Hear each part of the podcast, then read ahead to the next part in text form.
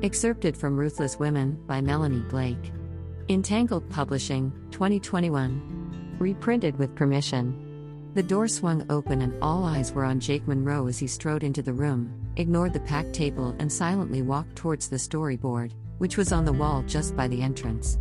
He stood frozen, staring at the scant words written there. With his muscular legs clad in tight jeans and his broad shoulders encased in a black leather jacket, he looked much younger than his 60 years. Jake's presence had always been formidable, but having recently been promoted to controller of drama by the network's new owners, whom nobody else in the room had yet met, he'd acquired an air of even greater untouchability and arrogance. He was at the very top of the food chain and he made sure everyone knew it.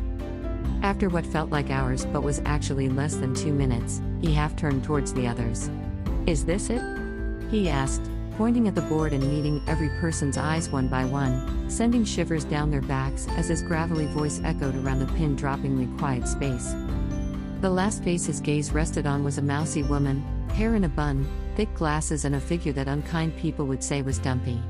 Her chair was directly under the air conditioner and she was feeling the chill. Or maybe it was the ice emanating from her boss. Whatever the reason, she pulled a beige wrap around her shoulders, the sight of its tassels jiggling infuriated Jake. What's the matter with you? He growled. The woman's face went pale as she shuffled in her seat, causing the tassels to jiggle even faster. I. I was cold. So I. Before she could finish stuttering her reply, he closed in on her and was now right next to her chair.